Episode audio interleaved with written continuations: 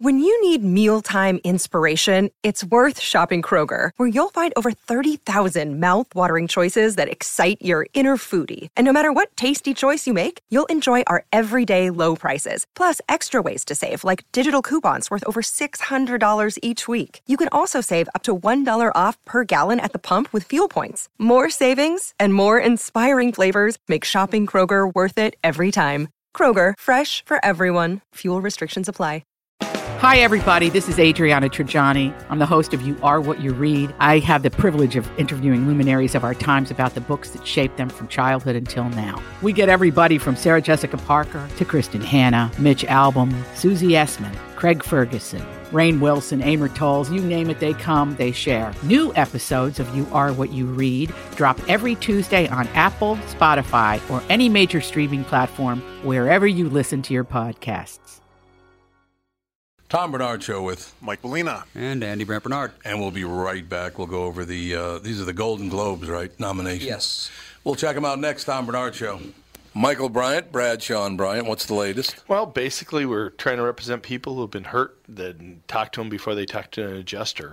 One of the key points is to make sure you know what your rights are before you start talking to the insurance company and they start asking you questions or they try to settle your case early and cheap.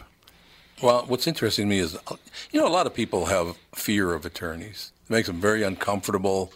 They get nervous about it. What should I do? I've known Michael for years and years now, and I would highly recommend you. So that should be good enough for everybody, because I don't endorse people who are dirtbags. Well, I appreciate that. But I guess the key is people think I'll charge them if I talk to them. Right. So a lot of people call me up. It's like, how much is this going to cost if you call me back? Like, you want me to call you back? How much will that cost? I don't charge people. The only way I get paid is if we recover, if we get money from the other side. And there's a lot of people I talk to that I never get paid for that are just part of giving them advice to make sure they know what they can do and what their rights are. And your record's terrific as well, we should point out. Well, it works. It's been good. It's been good, ladies and gentlemen. It's been good. And how do they contact you? And, either through our website, which is minnesotapersonalinjury.com, minnesotapersonalinjury.com, or at 800-770-7008. Michael Bryant, Bradshaw, and Bryant. Due to the billions of marketing dollars spent by Walser Automotive on Tom Bernard Podcast, you hopefully know that Walser sells cars. What you might not know is that they also have two full-service collision repair centers in the Twin Cities. They're fully certified by all insurance carriers and can help you navigate all the paperwork if you ever have an accident. But wait, there's more. They've also been in the paintless dent repair business for nearly 30 years and can take those pesky dings out for just a fraction of what traditional bodywork costs. Broken windshield? Walser Collision has a fleet of full-service mobile glass repair trucks as well. Walser are pros at body and glass repair, but don't take my word for it. They have an A-plus rating from the Better Business Bureau and a nearly perfect 4.8 Google rating. Check them out at walsercollision.com. Shake hands, with Santa Claus. If you want some candy, I'll bring you the candy. Shake hands with Santa Claus. I love you. Apparently we're signing something, so... Yes, exactly. So you guys talk for a second. Well, the problem is I've never seen any of these movies. So. All right, well, I haven't either, but we'll do it. Yeah. Anyone here? That's it? It's the Golden Globes, and I've heard of maybe one-fifth of them. Guillermo del Toro's Cold War-era fairy tale, The Shape of Water, earned a leading 7 nominations from the Golden Globes. Never even heard of it. Well, it hasn't come out yet. Well, then how does it get nominated? Because they always do that, the Golden Globes and the Oscars and all that stuff. Because it's all fixed? The HBO drama Big Little Lies led the television nominees with 6 nods, and what's been seen as a wide-open Oscar race so far, several films followed closely behind The Shape of Water, including Steven Spielberg's Pentagon Papers drama The Post, with 6 nominations, including Best Actress for Meryl Streep. God, it's so great to know that she's in it, because then I definitely won't see it. Yeah. I can't stand her. You talk about pretentious. Yeah, oh, she's a very annoying person. She really is. Best actor for Tom Hanks. Your movies, picture, drama, Call Me by Your Name. Now, Andy, would you click on that? Is that really a movie about a guy that has sex with a kid? Call Me by Your Name. You would think that Hollywood may have learned their lesson with that stuff, but maybe they haven't learned their lesson with that stuff. Let's see. Hollywood is disgusting. Plot. Something. Elio, a 17-year-old boy, moves in with someone named Oliver. His father's friend. Oliver is a friend of his father, and the 17-year-old moves in with him. Yes, exactly. So, well, Oliver is a student, though, so he can't be that much older. But he's older. I don't know. You'd think they'd learn. I don't know. Let's see. How old's the guy who... Oh, well, the guy who plays Oliver is 31, so he can't be that young either.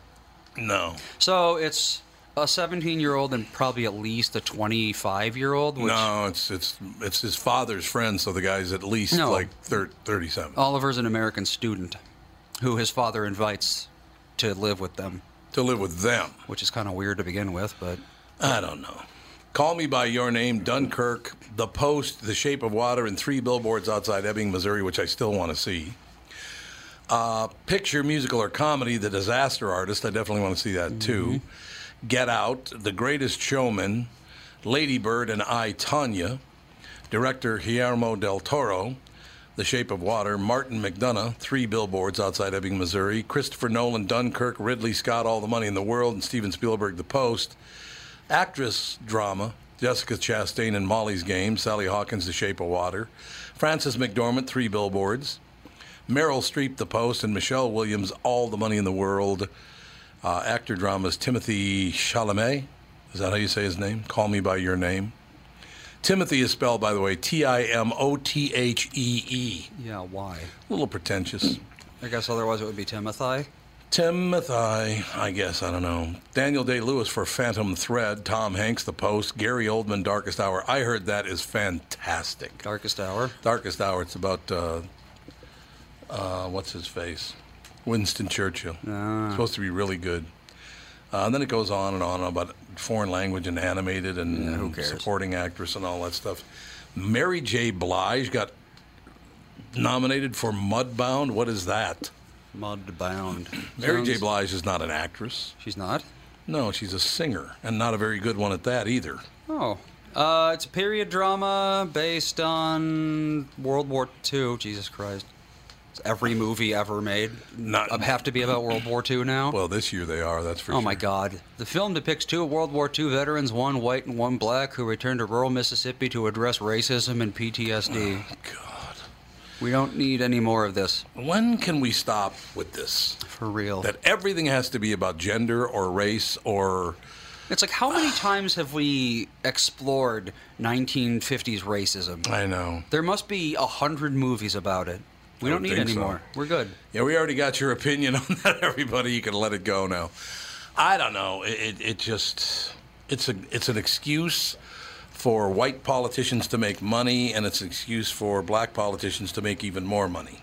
It's politicians making money. That's what it is. I wish people would understand that, but they just don't. And I suppose people say, oh, what a horrible thing to say, Tom. Yeah, tough hop.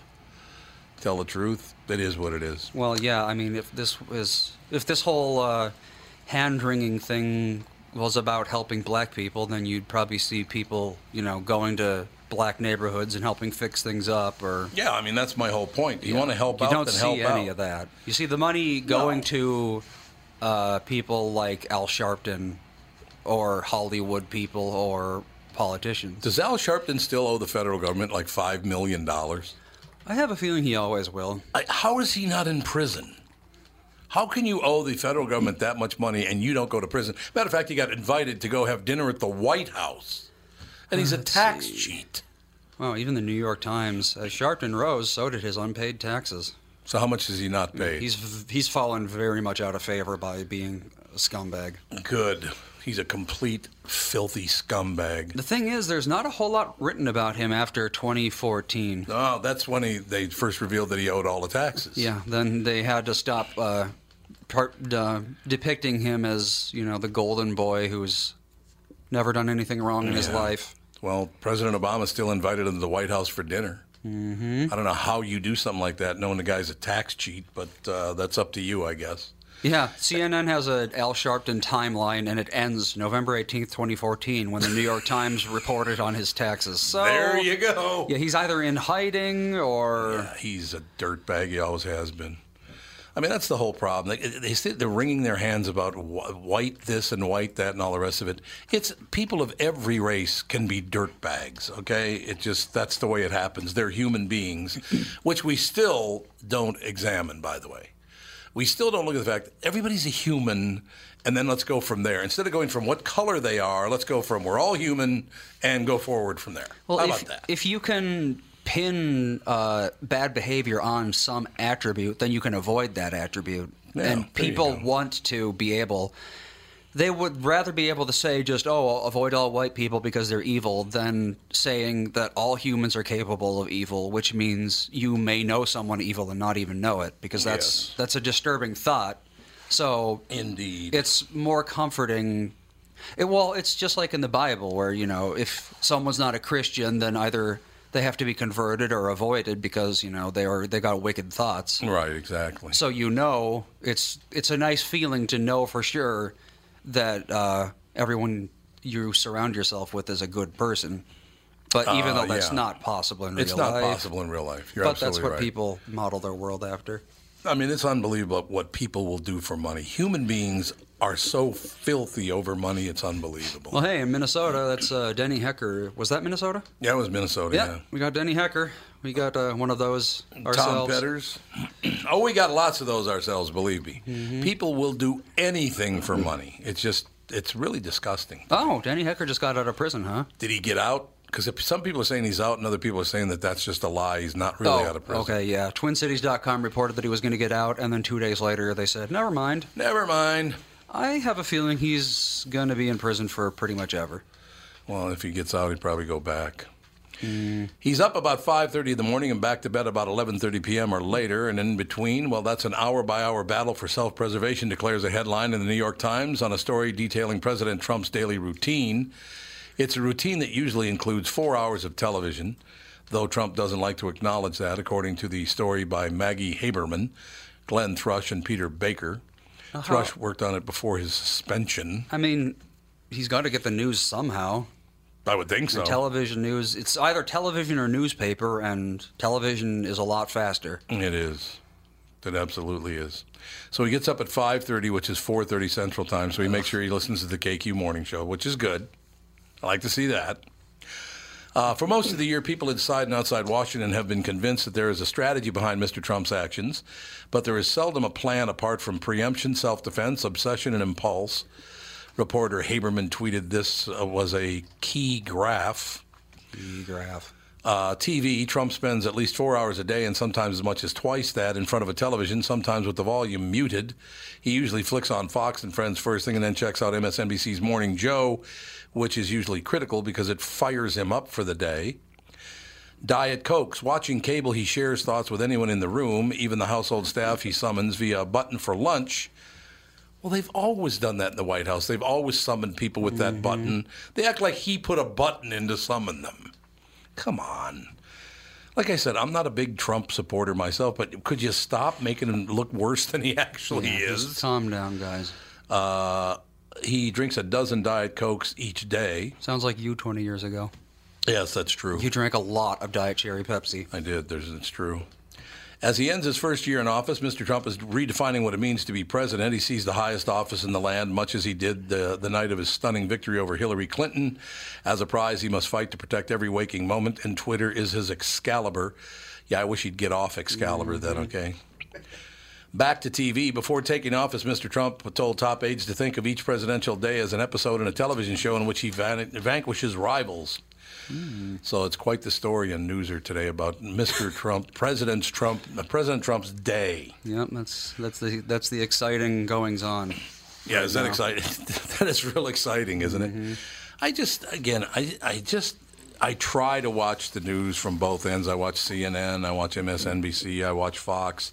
But there is no balance. There's no such thing as balance. Well, Trump, they made a big deal about him getting 2 scoops of ice cream instead of one. And Obama, they made a big deal about him using Grey Poupon instead of Hellman's or whatever. Yeah. And Bush, there was something. Well, Bush, they made a big deal out of everything. And now he's a hero, by the way. They hated George W. Bush the whole time he was president. Yes, they did. They hated George W. Bush the whole time President Obama was president. And now that there's Trump, they like Bush. Mm-hmm. That's always how it is. It is always how it is. You're absolutely right. Because they don't want to admit that they hate the office, not the person. And that's pretty much what it is, isn't it? They do hate the office. Whoever's the Republican president is the person they hate. Yeah. Because they're afraid of any authority figure who doesn't agree with them. I still would like to know, and again, I'm not trying to take sides here, but somebody please explain to me how CNN, MSNBC, and these other channels can talk about Democrats taking the moral high ground because of Al Franken and Roy Moore. Look, Roy Moore is a dirtbag, and Al Franken's a dirtbag, and I understand Franken was forced to resign. But you can't take the moral high ground when you let Bill Clinton skate on everything he ever did. I'm not saying that Republicans can claim moral high ground either. Nobody can. You people allowed dirtbags to be dirtbags. All of you did. So there is no moral high ground in Washington, D.C. And I do love the fact that 5 of the 6 highest incomes by county in the United States, 5 of the 6 around Washington, D.C. It's unbelievable. All that is now, it's not about running the country, it's not about helping people, it's about making millions and millions and millions of dollars. Well, it's like, well, how about revitalize Washington, D.C.? Yeah, that'd be good. Because that county is absolutely horrible. It is. And so, like, why, if there's all these people who care so much about, you know, lowering crime and making America a better place, right? Then why don't they start with the place that they already are and then work outward from there, maybe? No, but we took that nice stroll that one night from 8th and I, the Marine Corps barracks, and basically had to get a guy off of you because he grabbed you. Unbelievable. I'll still never forget the guy just walks up and grabs you. Are you nuts? And I think it's even worse than it was back then. Well, it probably was. But I mean, it was so bad. 8th and I is where we saw the Marine Corps silent drill team. It was amazing to watch. But we walk out, and everybody is gone. And there's a Marine out there, and I said, where do we get a cab? He says, aren't any cabs going to come in here after dark? I said, what? Hooray. He goes, the only thing you can do, that sick walk 6 blocks that way to the subway. That's the only way you're going to get out of here, because there aren't any taxis that are going to come through here. Violent crime is actually down 50% since 95. Well, that's good. In Washington, D.C. In Washington, D.C. So, hey, I guess, I mean, it's still one of the most violent areas, but still. Well, half the people probably dead. It's getting better. Well, yeah, I suppose. I don't know. Yeah, what is its population? I wonder, because it doesn't say anything about that. If its population went down, then it makes sense that crime would go down. But I will tell you this. When we're walking there, this guy grabbed Andy, and I had threatened to kill him to let go of Andy. I gave him the countdown, though, and I got to 2, and they let you go, which is good. And then he dropped all of his money that he had on him. But the interesting thing about that was, as that was happening, we walked about a block further, and a black cab driver pulled up and said, man, get in the cab. Remember that? No. Oh, you don't remember that? Mm-mm. A black cab driver pulled over and said, get in the cab, and he brought us back to our hotel. We will be right back. Tom Bernard Show.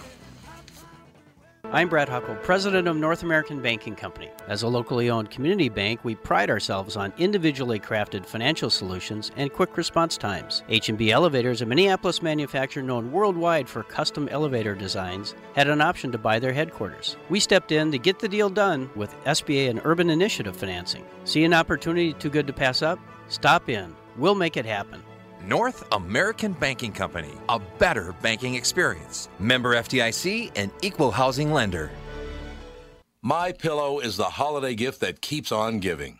Long after the bath and body soaps have washed down the drain and the new treadmill has been turned into a clothes rack, your MyPillow gift will be guaranteeing your friends and family a great night's sleep. Buy one MyPillow and get one free online with my code KQRS. Or call my special offer number at 800-694-2056. Buy one, get one at MyPillow.com, keyword KQRS, or call 800-694-2056. Just see those sleigh bells jingle and ring, tingle, tingling. Come on, it's lovely weather for a sleigh ride together with you. It's a great song. Is that the Ronettes? Yep. Love the Ronettes. friends. They were wonderful. Absolutely wonderful. Yeah, until Phil Spector got a hold of them. Yeah, that's true. Although I think he produced this song. Yeah. I'm pretty sure he produced this song. He produced I think he produced all the Ronettes' big hits because he named the group. Did he actually do it, though? Like, he was in the studio producing? Oh, yeah. Okay. Because remember, a brilliant producer. Remember the old joke from Sopranos about Pesci? No, yeah. And he's like, hey, don't forget, I have 4 gold records. Or I wrote 4 gold records. I wrote he's 4 like, gold records. No, you didn't. 4 black guys wrote 4 gold records. Well, that was a shot at Maurice Levy, the guy who owned Roulette Records. That was the guy, Frankie Lyman and the Teenagers wrote Why Do Fools Fall in Love? And the first pressing, it said, written by Frankie Lyman.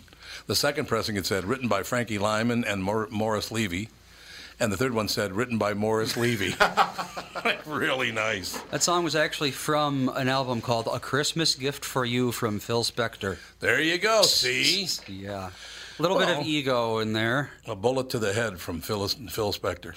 Did he... I don't know who he is. He shot a woman. He was a big-time record producer. Oh, he shot one of them? And he shot a woman. Shot and killed her. One of the Ronettes? No. Oh. No, I think he married one of the Ronettes. Though. He married Ronnie. Yeah. Ronnie Spector was her name. Phil Spector's still around. He's in prison, though. He... Oh, yeah, in 2003. Oh, my God, he looks...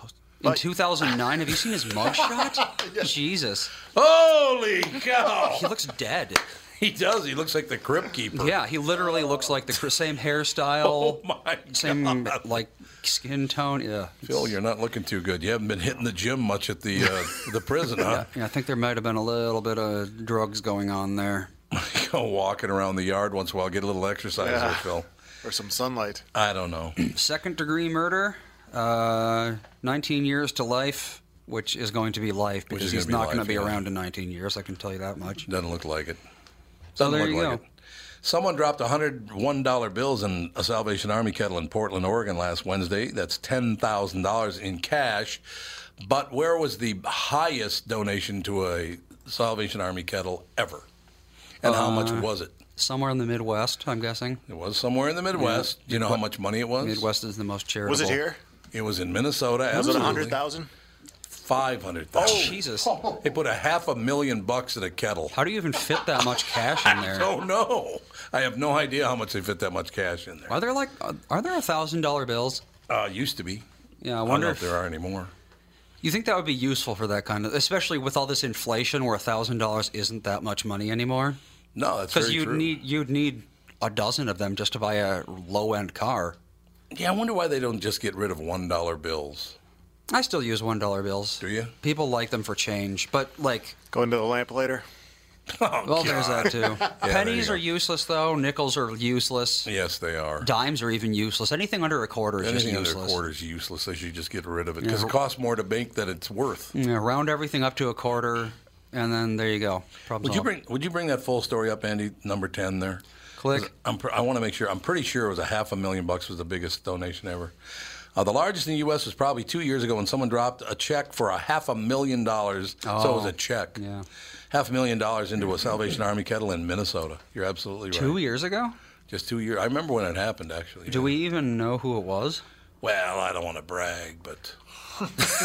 You can't prove it wasn't me. You can't prove I didn't do it. The family... Rosemont, Minnesota. It looks like Cub Foods. They're staying anonymous. The $500,000 family legacy, a check for $500,000 was dropped in the Salvation Army kettle at Cub Foods in Rosemont, Minnesota. The family, it's probably Doug Sprinthal. Yeah, it was Doug Sprinthal. It was Doug Sprinthal. The family chose this gift to honor their family legacy. One of their fathers served in World War I and especially loved the Salvation Army donut lassies, who brought coffee and donuts to the soldiers on the front lines. Huh. So there you go. They gave him $500,000. It's a lot of donuts. I did a lot of donuts. Isn't that wonderful? That's just a wonderful, warm story, though. I think it's a fantastic story at Christmas time, right? Oh, yeah. Mm-hmm. I noticed going on Saturday, I went to the store a couple times on Saturday, and the firefighters were out there collecting for the Salvation Army, and they had the lights going on the fire truck and the whole deal. It was cool as hell. I'm glad you had a good Saturday, because I was out and about, too, and, man, it's just one of those things. Time of the year, you know, everybody's in a rush, and there's people everywhere, and people shopping, and... Just, oh. What? No, I was at Rosedale, and it was just a madhouse. Oh, it was a madhouse at Rosedale? Yep. Yeah, that'll happen. Got good restaurants there, though. Yeah, no, it. Man, I hadn't been there in a while, and it's really nice. I like Rosedale. Like, yeah, oh, yeah, Rosedale's very nice. Mm-hmm. Yeah. Indeed. There's a woman in England who says she's had sex with 20 ghosts. Oh, okay. And she likes them better than men. She even split up with her husband so she could just be with ghosts. Boy, I bet you he's crying in his beer about really. That one. Darn. Oh, really? Darn. You're really leaving me? Yeah. Gee, that's too bad. Can't believe. Oh, her name is Amethyst Realm. Of course it is. Her name is Amethyst Realm. I'm sure that's her real name. What's better than having a normal sex life? Having a paranormal sex life, I guess. There's a woman in Bristol, England named Amethyst Realm. I'm guessing that's not her real name, considering she works as a spiritual guidance counselor. Oh, what did Mom and Dad do to this kid? Yeah, really, what the hell? What did Mom and Dad do to you? That's what I want to know. Divorce your husband because you think you're having sex with ghosts? She recently made a big life change. She stopped dating men and started dating ghosts. Amethyst says it started a few years back when she sensed a ghost in her house, so she put lingerie on to seduce it. That's the first thing that crossed your mind, is trying to get a little ghost wiener? I think Amethyst might be a little messed up. You think she might be nuts? I think so. She then had sex with the ghost. Quote, you can feel it. There was a weight and a weightlessness, a physical breath and stroking, and the energy as well. Apparently she was married at the time, but after 3 years her husband figured out what she was doing and they split up. And since then she's gotten it on with 20 different ghosts. How does she know they're different? Yeah, how would she know they're different? Might be the same ghost.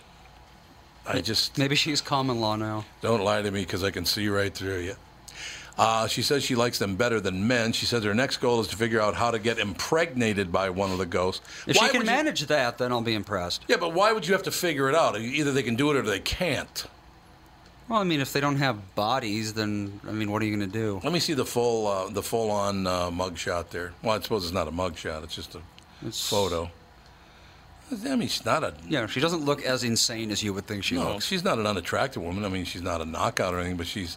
You know, the weird thing? She's got those very vacant eyes. Mm. You know, they get that look in their eye like, okay, what do you got? No, actually, that second picture I'm looking at, she's actually an attractive woman. I'm not saying that you'd have to be homely to shtup ghosts or anything like that. That's not what I'm saying at all, but... It's also entirely possible she's making it all up for attention. Yeah, there is that. Which happens every so often. So you feel a weight and a weightlessness. Mm-hmm. How would you feel both? I don't know. Is it the comings and goings of the ghost? I mean, I got a question for you. We'll have to ask Dave. I've never been around a ghost in my entire life. I've never seen a ghost. I don't know anything about ghosts and any of the rest of it. But I got to believe if I actually saw a ghost, I wouldn't think about, well, maybe I should play hide the banana. I mean, really? That's the first thing you thought of, was having sex with the ghost? Yeah, unless you're incredibly desperate. Yeah. Well, there is that. There absolutely is that. I just, maybe she does. I don't doubt anything anymore. Maybe she does do it, and we're the ones who don't have anything figured out. Mind over matter. You can make yourself believe anything. Well, that's true. Six Flags in New Jersey was going to try to break the world record for the largest snowball fight this weekend, but they had to cancel because of snow. What? Yep, they were planning to use fake snowballs so no one would get hurt, and the real snow would have gotten in the way, so they had to cancel it. Yeah, that's the entire story, I guess. Fake plush snowballs. Well, it's snow. It's snow. Well, you can make it rock hard. Yeah, that's true. I suppose that they packed it real hard. Okay, why don't you bring up the newser there? God, no snowball fights. What is this, Edina? Oh! Yeah, what did they... New Jersey. Yeah, New Jersey. Six Flags in New Jersey. I would have thought they would cancel it because of, like, too much toxic sludge in the air or something, but... You don't tell Sandy that. He'll get all upset. He'll get very upset if you say that there's a lot of toxic sludge in his... Is he actually from... Well, I suppose this didn't say Jersey City. It said New Jersey. Yeah, New Jersey. He's from Forked River, New Jersey. Yeah, Jersey City is pretty well known for its not greatness. Well, there is that. And Newark. Yeah, bring up Newser, Andy. This is Newser. Oh, no, it's not. This is Complete Sheet. I was wrong. We're checking all the news sites today. There's some pretty interesting things. There's no doubt about it. Nothing new on the pipe bomb. Everybody's still alive. No one was seriously hurt, right? No, I don't think so. Well, how did the pipe bomb explode? Because he had it strapped to his chest. How did it not kill him? It must have just been so horribly made that it... Yes, though. He's such an idiot. He probably either forgot to cap it or he didn't cap it properly, so when it exploded, it just exploded out of the pipe instead of out, like, you know, like a fragmentation grenade. I remember a kid in my neighborhood was making a pipe bomb with match heads. Yeah. Not a good idea, because he was packing them down into the pipe, and of course a spark, and it blew his entire guts out. Yeah, well, anytime you put a whole bunch of explosives in a confined space, that'll happen. Oh, yeah, my Uncle Frank did the same thing. Did he really? Yeah, he was big into explosives or whatever, and they were walking in the railroad tracks. He picked up something, and boom, it exploded, and... Picked up some TNT? Something. And then he came home, and he tried to go upstairs without going to dinner, and everybody checked on him, and he was... Third-degree burns on his face. Don't worry about me. Yeah. I'm just going to bed early. Did he leave? I mean, excuse me, did he live through it? Yeah, oh, he did. Somehow, yeah. He was just wrong place, wrong time. I mean, he's crazy as is. Oh, he is? Yeah. Is he still a pyromaniac? Yeah. He just loves big fire. He's big in the 4th of July. He likes explosions? Yeah, you'd think he would have stopped after that, but... Oh, God, you would think. He stuffed match heads into a narrow length of pipe. Who did? This guy. Oh, the same guy? Yep. So he did the match head thing? Yep. Well, that's not going to... No, they don't have nearly enough explosive force. No. I mean, it's enough to kill you if you're holding it in your lap and you're packing the... Well, yeah, and if it blows, like, outwards like a shotgun into you, yeah. Right. But, yeah, if you've ever lit a match, you'd know that they don't explode. They just kind of burn. Yeah, well, I suppose we have the Bangladeshi school system to thank for that one. Oh. By just dealing with a moron. Well, maybe, but you know, let's send them. What? How much we were sending them? $200 million a year. Yep. Yeah, that's great. We send you $200 million a year, and you hate us. Oh yeah, there you go. The explosion blew off one of the caps of the length, so instead of exploding like shrapnel, it just exploded outwards. So it probably just exploded up toward the ceiling. So he got lucky that it didn't hit him. Very lucky, yeah. If that had hit him, he would have been. He would have been dead. Yup. Yeah, I mean, that's the whole deal. That's how the kid in my neighborhood died, is the cap blew off, and because he apparently was holding it against his stomach, and, like, you know what I mean? The open part was aimed out, but when it exploded, it blew the cap. I don't know why it didn't just blow out, but it blew the cap off, too. Mm. I don't know what the hell you're doing. I have no idea what... I have no interest in making pipe bombs. Let me put it that way. No, that's the kind of thing where you need, like, you know, you need to wear specialized equipment, just in case. Or just buy a bomb. Can't you just buy bombs somewhere? Are there bombs on Amazon? Amazon Prime. Yeah. Are there really bombs on there? I really doubt it. There are places, I bet you, on the internet you can buy bombs. I almost guarantee it. Well, the problem is no company is going to ship a bomb. Yeah, I don't see how you really could. You could buy the components of a bomb, but no company would knowingly ship a bomb. Well, you can buy that fertilizer and the kerosene or whatever. Exactly. It is. Yeah, you can, if you know how, you can make a bomb at home. Not super difficult, although the odds of killing yourself are pretty high. I would think so. I have no interest at all. I got to ask you guys about this California fire. Now, how many houses are now in danger? Let's see. All of this is because they didn't want to do controlled burns because they polluted. Mm-hmm. So controlled burns pollute too much.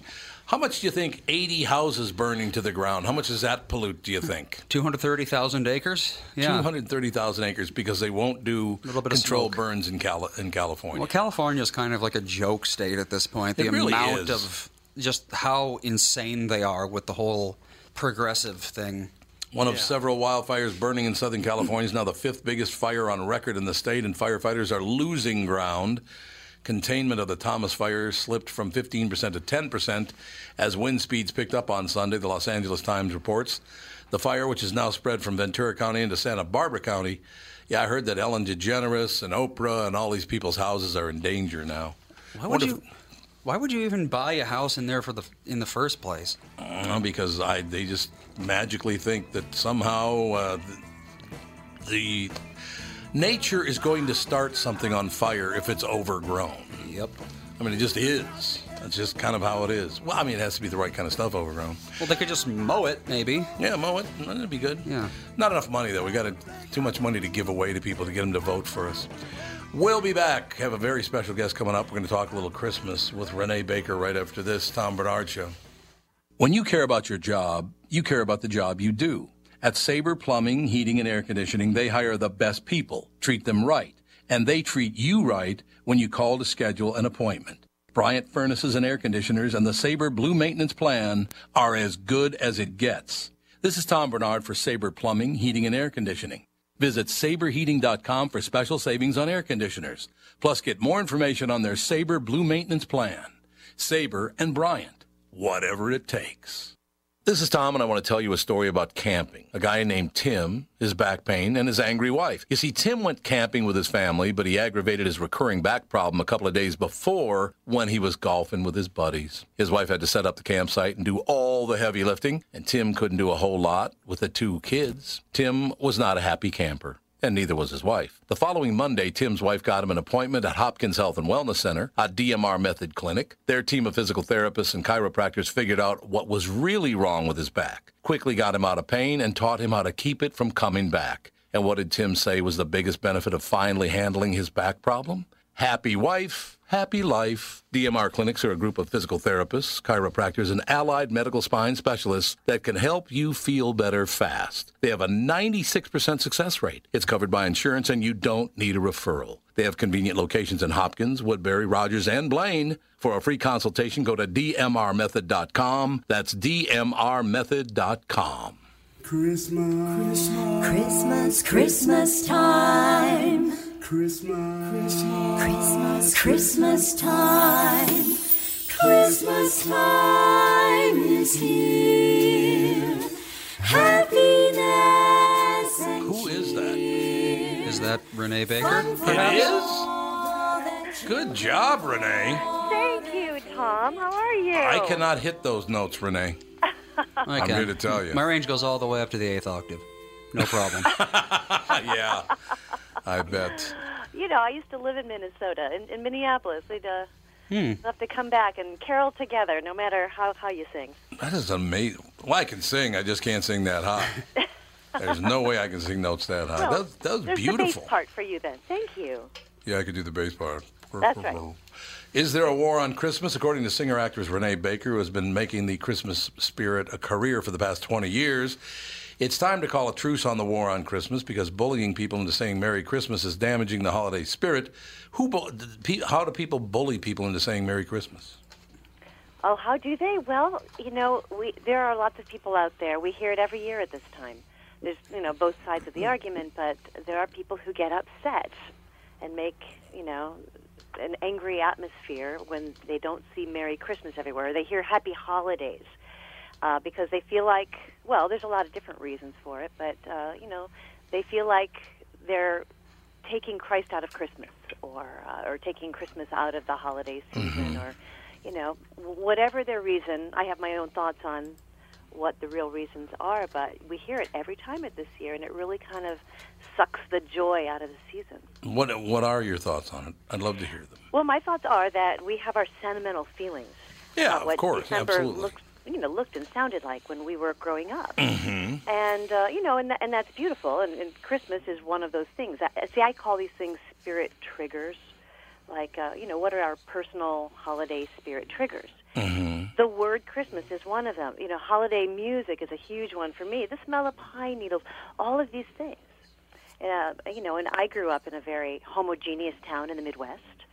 And outside of the two Jews and the one atheist I knew, I wasn't aware of knowing anyone else who wasn't some sort of a Christian. But, you know, since then, a lot of migration has happened everywhere. I don't want to use that other word. It's too much of a hot-button word. Yeah. But, you know, migration has happened everywhere. And there are people with other beliefs and other traditions that are just as important to them as ours are to us. Well, the town you grew up in was called Two Jews and a Protestant, wasn't it? Thank you very much, Kristen. Two Jews and a Catholic. Two Jews and a Catholic. Oh, well, that's totally different. I did grow up a Catholic kid, and Christmas was a big deal. I love Merry Christmas, and I'm not a religious guy, though. Mm-hmm. I'm not, you know, it's not about, you know, putting Christ in Christmas or whatever. To me, it just Merry Christmas just means a, you know, have a one. But I do wish people happy Hanukkah and happy Kwanzaa and all the rest of it as well. I don't. Right. It doesn't all have to be about Christmas. Well, and that's a great attitude, and you and I are very aligned on that. You know, I don't understand why people feel like they have to hit people over the head with Christmas or, you know, shove it down people's throats as the dominant holiday. There are several other holidays, and people who, mm-hmm. like yourself, you know, you're maybe celebrating Christmas or just the holidays in general without the religious aspect to it. But, yeah, you know, the holiday, December is an amazing time that has great potential for peace in the world. And when we're trying to shove people toward, you know, toward the nativity or toward the word Christmas, you know, mm-hmm. it really has the opposite effect. It sucks the joy right out of it. When the truth is, holiday spirit, Christmas spirit is powerful. And so I've been studying. I mean, have you ever had a December where you just didn't have your Christmas spirit? It was just gone. Oh yeah, that does happen. Well, you know, to tell you the truth though, there were big events like. The year my mother died, I wasn't really wild about Christmas that year, that's for sure. It's tough. Yeah, it's a very tough time.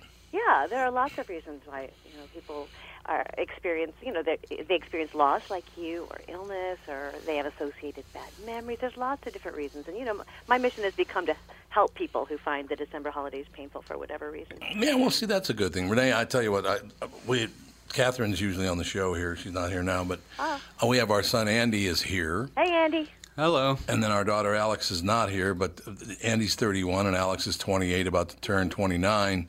But now Alex has a daughter, and that's what, to me, Christmas is. Christmas, to me, is about little kids. It's beautiful when you can see Christmas through a child's eyes. No doubt about it. It's wonderful. They get so excited. She is 19 months old. Oh, and congratulations. She'll take my finger and lead me over to the Christmas tree and just to look at the lights and the ball. She just loves it. Oh, so you're having a really good Christmas already. Oh yeah, it's when you add little kids to any holiday, it just makes everything work. It was hilarious. She went and saw. She had breakfast with Santa on Saturday, and there were tons of kids there. I mean, kids everywhere. It was wonderful, and she actually went over and photobombed one of the pictures with Santa. It was hilarious. Oh my gosh, that's hysterical. She just kind of wandered into the frame, and she's 19 months. She's 19 months old. Yes. But she's very excited about the whole situation. She just loves the lights. The lights are the big thing to her. There's no doubt about it. Well, I understand that. Yeah, lights are beautiful. I think that if we just left Christmas alone and didn't.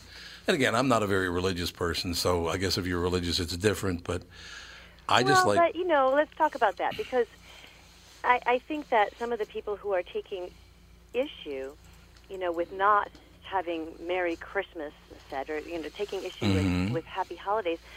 I think that these are some of the people who are the same people who say they don't want to have Christ taken out of Christmas. Mm-hmm. And I think that, you know, they don't really realize that their predecessors in history, those people who wanted to keep Christ in Christmas, you know, they were the ones who were decrying the pagan traditions that we celebrate. Right. The Christmas trees, the greenery in the houses, even the music back then. And so a lot of the people today who are trying to keep Christ in Christmas are actually embracing these pagan holiday trappings, the Christmas trappings, I like to call it. And you know, the thing is, like you say, I think we're all getting too uptight about it. Yeah. When really the spirit of season is if it's about Christ to you, that, you know, that's fine, that's great. Yeah, if you want to keep Christ in Christmas, but, you know, it's striving to live by the example Jesus gave us is how you keep Christ in Christmas. If you ask me, live a life of generosity, charity, love, inclusiveness, and service, and not acting fearful and angry about stuff being taken away from us, you know, like the holiday greeting that we have sentimental feelings about. Mm-hmm. And so if it was really about Christ, I think we'd be trying to follow his example, right? Yeah, you would think so. The one problem I will tell you that I have with it, I was watching the Chicago Christmas parade yesterday. It was on national television yesterday down Michigan Avenue. Mm-hmm. And in Minneapolis, they don't do the parade anymore. It's a little... What would you even call it? So in Loring Park, did you live in Minneapolis when you lived in this area? I did, yeah. Okay. I lived in a few different places within Minneapolis, yeah, so but not downtown. Well, you know where Loring Park is, though. Yes. So they do it. Isn't that by the Guthrie? Yeah. Well, yeah. Where the Guthrie used to be. Oh. The Guthrie moved down by the river now. Oh, right. Yep. But it's where the Walker Art Center still is. Right. Yeah. So they do like a, what would you call it, like an art fair or food booths or, right, I don't know what they do, but it, the Hollydazzle Parade was a real highlight of every holiday, but they, I don't know. See, some people fight so hard against Christmas, I think that makes people angry as well. So they were trying to be politically correct. Yes. And they took the whole, they lost the baby with the bathwater. That's exactly, that's the best way to put it. They threw out the baby with the bathwater, which is what Minneapolis, I love it here. I was born here. I was raised here. We do that place a lot, though, yeah. But we do that a lot, throw out the baby with the bathwater. That's a very, very good way to put it. No doubt. Yeah, you know, it's really sad. I mean, I was reading recently about this town. It shall remain nameless. But they were like the town that I grew up in. You know, very homogeneous. You know, but through the years, migration happened, and so they used to have their event, like the one you're talking about. Mm-hmm. Let's call it the Christmas Stroll, not its real name. Okay, Christmas Stroll. Okay, so migration happened, and there's a lot of different people with a lot of different beliefs and faiths, and so the Chamber of Commerce, recognizing that and wanting everyone to feel included in the joy of the season there, decided to change the name to something like the Winter Stroll. Mm-hmm. Well, you see what's about to happen. Right. Many of the local merchants got up in arms about it and made a big fuss. I mean, such a fuss that it made national news. And, you know, one of them said that she was afraid that taking the word Christmas out would change the entire theme of it. And she said, you know, there's carolers out in the streets and Christmas trees, and I'm just afraid if those things go away, it's just going to become an ordinary festival. Mm-hmm. And, you know, so she's afraid. And then this other one, and this is what this really drives me crazy, said, well, if you can't celebrate Christmas, then I'm not going to support the event or the chamber. The chamber wants us to donate and sponsor a tree, but I will not. I will take a stand, and I will have Christmas all over my store, inside and out. I mean, just angry. Yeah. And I thought, you know, what's happening? No one said they can't celebrate Christmas. No one said. They're not even taking away the trees. You know, the town is still continuing the tradition of the trees and the sponsorship of them by the local merchants, but it's some of those same merchants who don't want to see these things go away that are taking a stand and not sponsoring the trees. And so, you know, it does get really tough. I don't know why people can't just celebrate, you know, together and include each other in our celebrations. I mean, you know, I have a Christmas caroling company, right?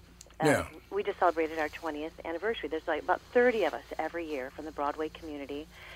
And now my caroling company is comprised of a very diverse group. So, of course, I've got Christian carolers, but I also have Jewish carolers, Buddhist carolers. I have at least one atheist caroler. I'm always going for more diversity. But the important thing is that we all, as diverse as we are, recognize this palpable spirit of the season.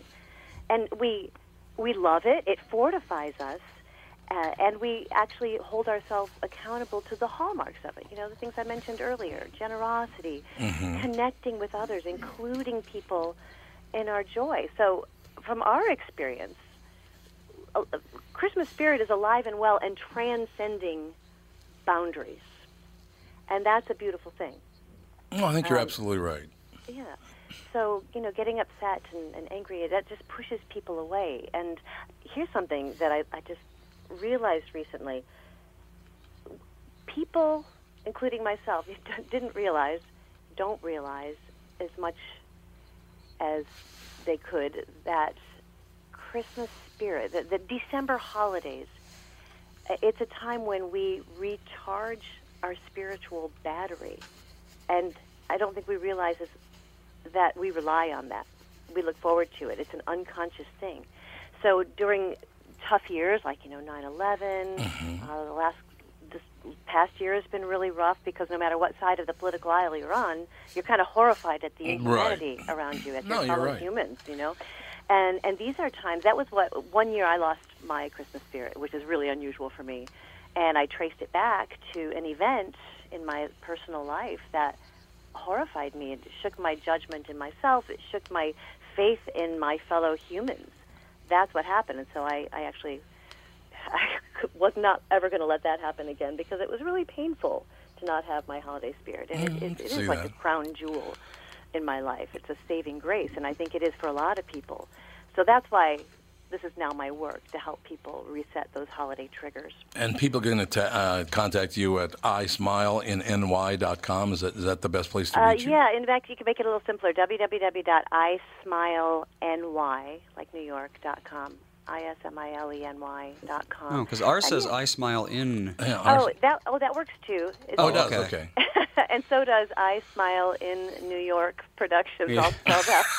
Well, there you go. I just tried I Smile NY and it worked, so there you go. Yay, that's the shortest one. Mm-hmm. Renee, thank you so much for your time, and Merry Christmas, Happy Hanukkah, Happy Kwanzaa, whatever you got going. Have a wonderful, wonderful December. And to you and your beautiful family as well, Tom. Thanks so much for having me on. Thank you, Renee. Our pleasure. Renee Baker, ladies and gentlemen.